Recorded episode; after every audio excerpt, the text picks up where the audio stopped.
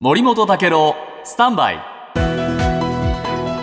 長官読み比べです、はい。今日は2枚の写真に目を向けました、はい。えー朝日新聞やあ産経読売などが大きく出しているのは、えーアメリカのブリンケン、えー国務長官と中国の秦剛外相が握手している姿、はい。米中の米中。握手。ですね。でもう一つ毎日新聞の写真にはですねイランのライシ大統領とサウジアラビアのファイサル外相が握手をしている。この2つの国も対立してました、このね今ねぎくしゃくしている2つの国がともに握手してるんです、なるほど。でまずですね朝日新聞ですがなぜ握手しているのか。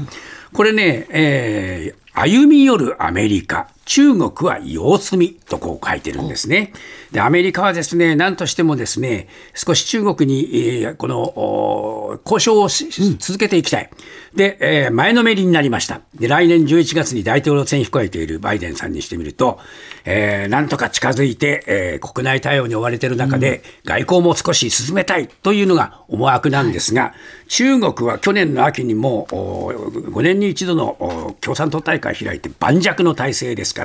余裕がある、えー前のめりのアメリカえー余裕の中国、一方のこのおサウジとイランのおこのか関係ですけれども、こちらもですね、中国が仲介して仲良くなったんです。で、それを横目で見ていたアメリカもですね、えー黙っちゃいられないんで、なんとか行こうっていうんで、アメリカも随分、えーこれサウジにね、えーいろいろと出かけていったんですが、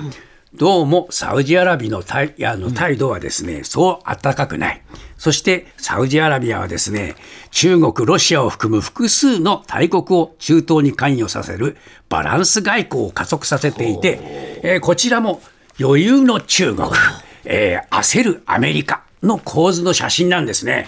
だからね、やっぱりアメリカの今の立場が象徴的に出ている写真です。パンサー向かいのフラット木曜日のパートナーを担当する横澤夏子です。バタバタする朝をワクワクする朝に変えられるように頑張りま